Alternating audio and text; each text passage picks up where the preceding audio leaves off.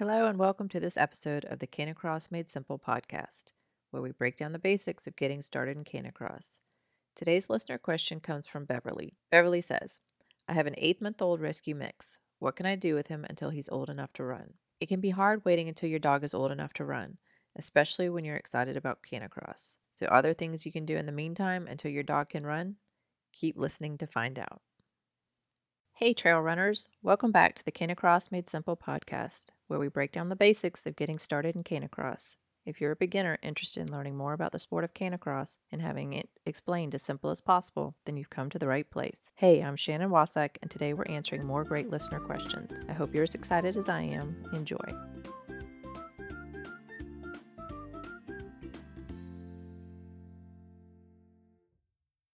What can you do if your dog isn't old enough to start running with you?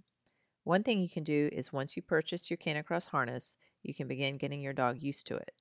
Most likely, you will end up with more than one harness as your dog grows out of its first one and you get to know your dog's running style. It will still benefit you to go ahead and work with your dog so that they see the harness as an enjoyable piece of equipment. You want to introduce the harness in a positive way, as with all the training you do with your dog. Start very gradually and build up over time. It can be tempting to just slip the harness over your dog's head and expect them to be all sunshine and roses about it. That's not always the case. Whether your dog is still a puppy or a recent adoption and you aren't too sure about their history, this will help to ensure that your Canicross sessions start off smooth.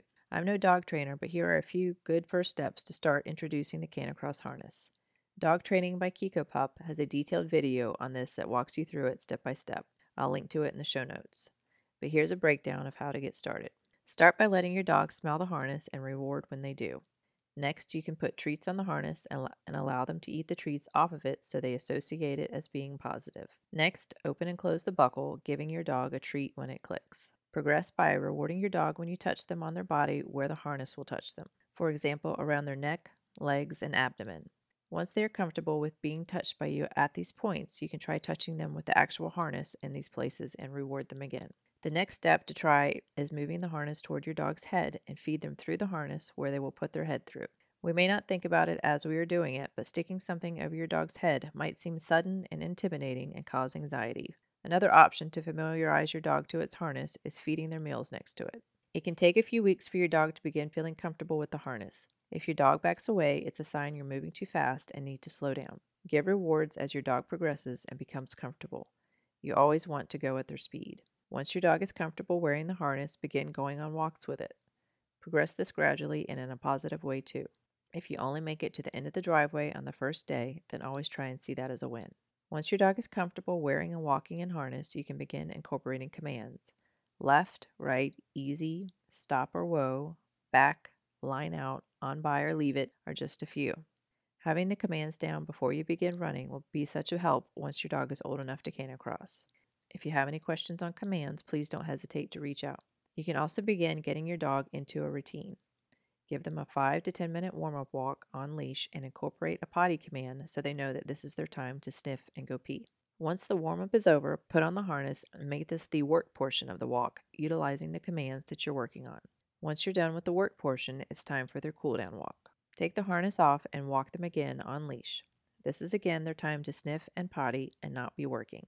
This will help them to associate the harness with the time when they need to focus. This will build a strong relationship between the two of you and also will keep your dog from stopping to sniff and pee when you're out running together. So there you go, Beverly. Even though your dog might not be old enough to run and pull in a harness yet, there's still quite a bit of work and training that you can do until they are. It's best to keep the training sessions short and always end on a positive note. Make it fun for both you and your dog. So that's it for today's show. If you have any questions, feel free to email me at canicrossmadesimple at gmail.com. And don't forget to join our Facebook community at bit.ly forward slash learn canicross and submit your questions for the show. You can also leave us a voice message with your question at speakpipe.com forward slash canicross made simple. And with your permission, we'll post your question on the show. If you're liking the show, please subscribe and leave us a review so we can spread the word about this great sport. So get those tails on the trails, and until next time, bye for now. Still have questions?